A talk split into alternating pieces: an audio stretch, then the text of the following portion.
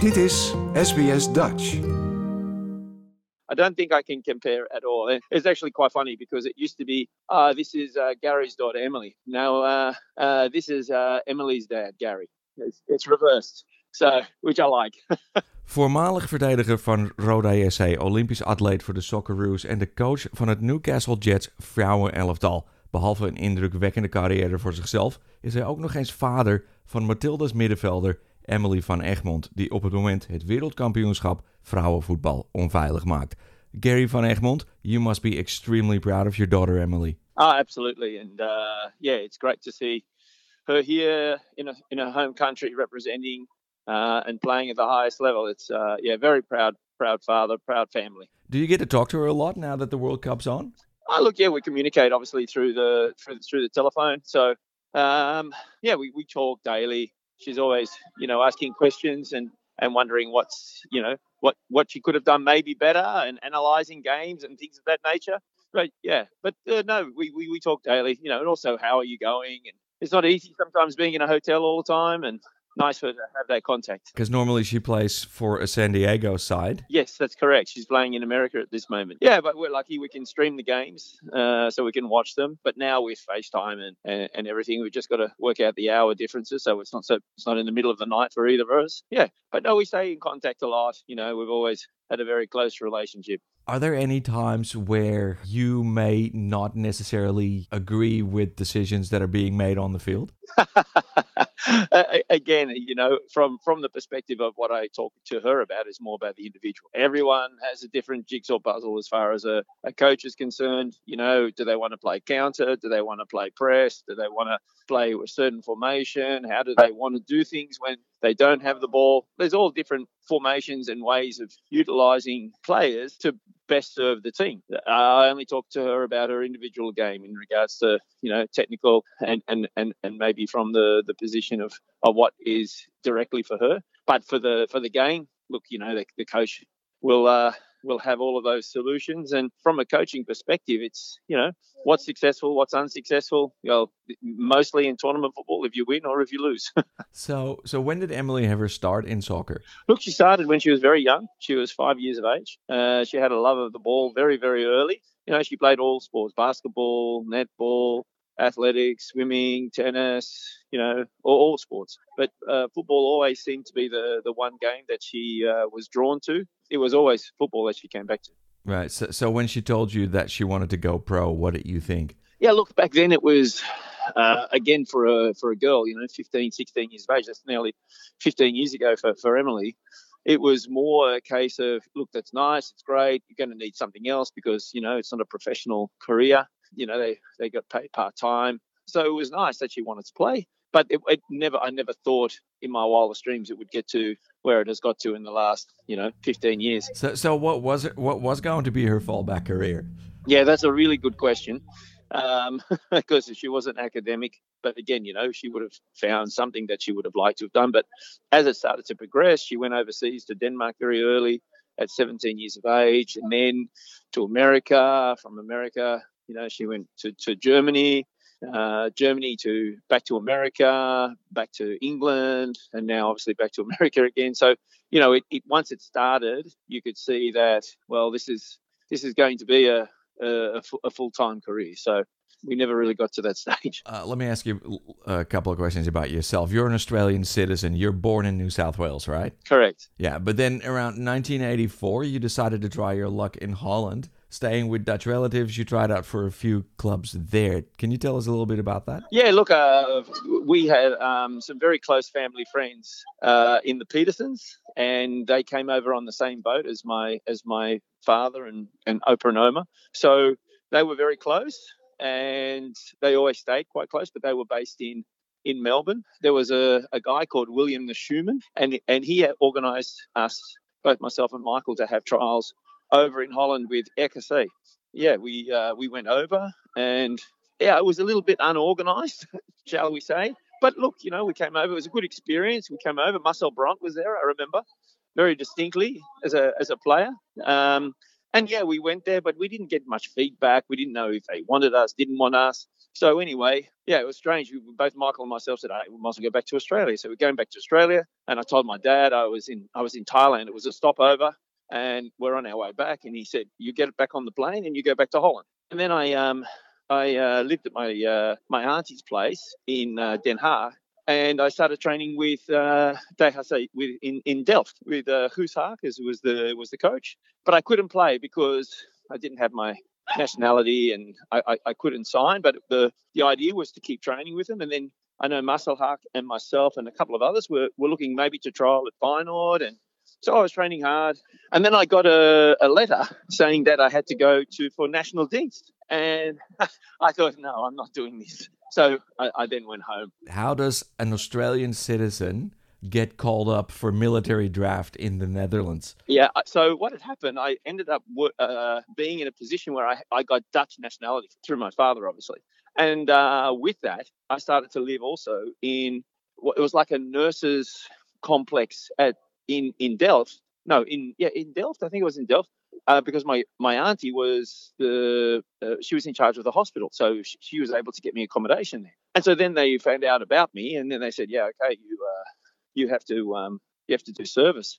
And so it was like, "Oh no, no, no, I can't do service." So I got out of there very quickly. so, so, so you were a fugitive? Yes, I am a fugitive, probably still. I don't think I'm much service now at 58. Obviously, your parents are oh, Dutch, um, and, and you lived in the Netherlands for a while. Was it hard to fit in? Yeah, look, it was interesting. Even though you know, obviously, you know, I've got Dutch background. You come over and you're still a buitenlander, huh? You're, you're still not not classed as a as a Dutch as a Dutch citizen, and you have to compete against players. You know, they have good friendships with players that they've been all the way through, uh, and that was the case at Roda. So it wasn't completely easy, but it wasn't like they were anti us. They were still very friendly. I, I, I remember Rene Trost, for in particular.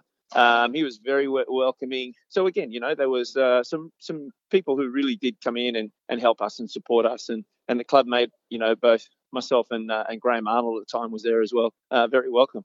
Yeah, as as an Olympic athlete, by the way, were there any other international offers on the table? No, not really. What happened? It was a really strange story too, because um, I, I, was playing in Australia for a club called Marconi, and um, Fred De Jong, who was at Marconi as well, was a New Zealand international. He he came in and he said, "Yeah, look, you know, I'm going over to Holland to play for Fortuna Sittard." And I looked at, and, and, no disrespect to Fred, but I looked at it and I said, well, if Fred can go, geez, I might be able to go. do, do you think that at that time Australian football was at was at a different level than Europe? Oh, absolutely. We we came there and we yeah, I remember coming there and we played in a in a back five, mostly in a back three, and I was looked upon as being a policeman, right? Okay, so you, you, you mark your striker, striker doesn't score, you had a good game. Yeah, you come to Holland, yeah, you, what are you doing with the ball, right? Okay, so you know it was a completely different way of of playing and understanding and it was terrific. You know, it was it was great. There was so there was a, a lot of adjustment for for myself in particular because of you know what was expected of me from a from a footballing style within Australia because you know we tried to ensure that oppositions didn't score against us because of our level uh, in comparison to where the game is now. Um, so your parents came to uh, Australia in the 50s, I believe. Yeah, look, dad is Dutch, mum is English. Uh, yeah, so but dad was I think 51, 52, something like that. They they migrated out, and you know my my my Oma and Opa. It was obviously after the war, and it was not a great deal there for the for the boys. There's four boys. Yeah, they came out and uh, wanted to start a new life and, and, and give the you know give their boys an, uh, an opportunity here in Australia. And so, so, where were they from in the Netherlands? Uh, they're all uh, born in Leiden, so uh, they were from from there. Um, yeah. You have a daughter who plays soccer at the highest possible level. You're the coach of the Newcastle Jets women. Back when you played in the Dutch league, and probably before that when you were a Socceroo, women's women's football wasn't really a thing. Obviously, as the trainer of a women's team now, you look at those changes favorably. Uh, but did that take much of a shift in your own view of, of women in football and, and maybe sports in general? Look, I think it's a, a complete shift in view in, in, regards to how we view women overall. It, it, you know, it was more a case, you know, it was, yeah, the men went to work, the woman stayed at home which is was a stereotype back then. but now that's completely changed, and and and and and rightly uh, so changed.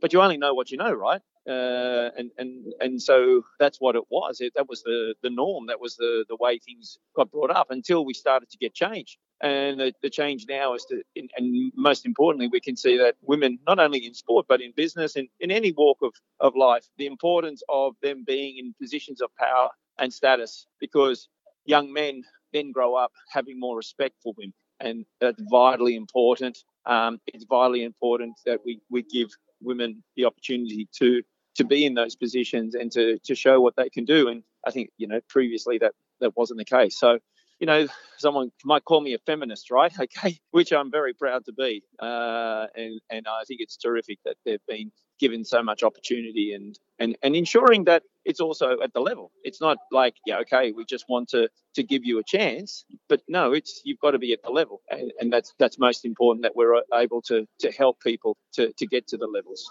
you know, it's also very interesting, you know, from from a footballing perspective, what we've done, re the rules and regulations in regards to women's football. So if we start looking at tennis, for example, it's three sets for females, five sets for, for men. Now, is that disrespectful or is that respectful for for women? I don't know. I'm not too sure. Eh, you know, you have all different sports now like cricket and you know, we have a rugby union or rugby league, and, and maybe the field size is is different or the time is different. But for, for women in football, the, the, the, the amount of time hasn't changed, the size of the field hasn't changed, the size of the goal hasn't changed to incorporate possibly what women need. I'm not saying it should, but I'm just saying maybe maybe we should look at that, you know, because we're at the moment getting a lot of injuries with women's football. It's it's well documented about the differences physiologically of, of between women and, and, and men. Are we placing too much physical expectation on them?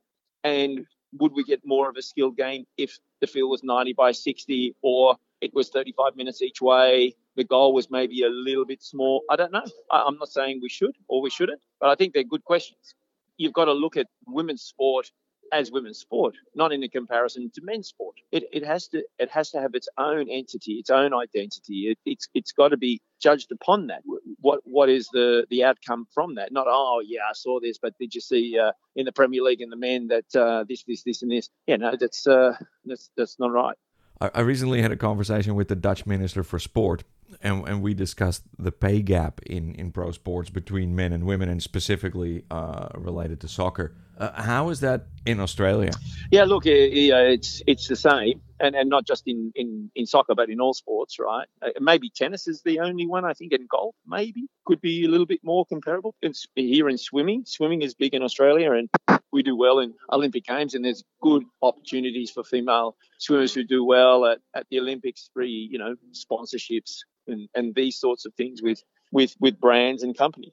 In in football, it's got better uh, it, it's growing. It's growing and growing really quickly. And a lot of businesses are really getting on the, the bandwagon of, of the sport and, and supporting it. We had, you know, we had a sponsor for where we are at the Newcastle Jets who will put in an amount of money, but now it's we only want the money to go into the women's team. And as I said, you know, there's a there's a lot of benefits and a, a lot of things that go with that. In particular, young males growing up, maybe not in a in, in a household that at some stage really recognize that. But if you're showing that more and more, then they start to recognize that it's you know so many 10 11 12 year old boys with you know sam kerr on the back of her of their shirt fantastic absolutely fantastic so who's the better player you or emily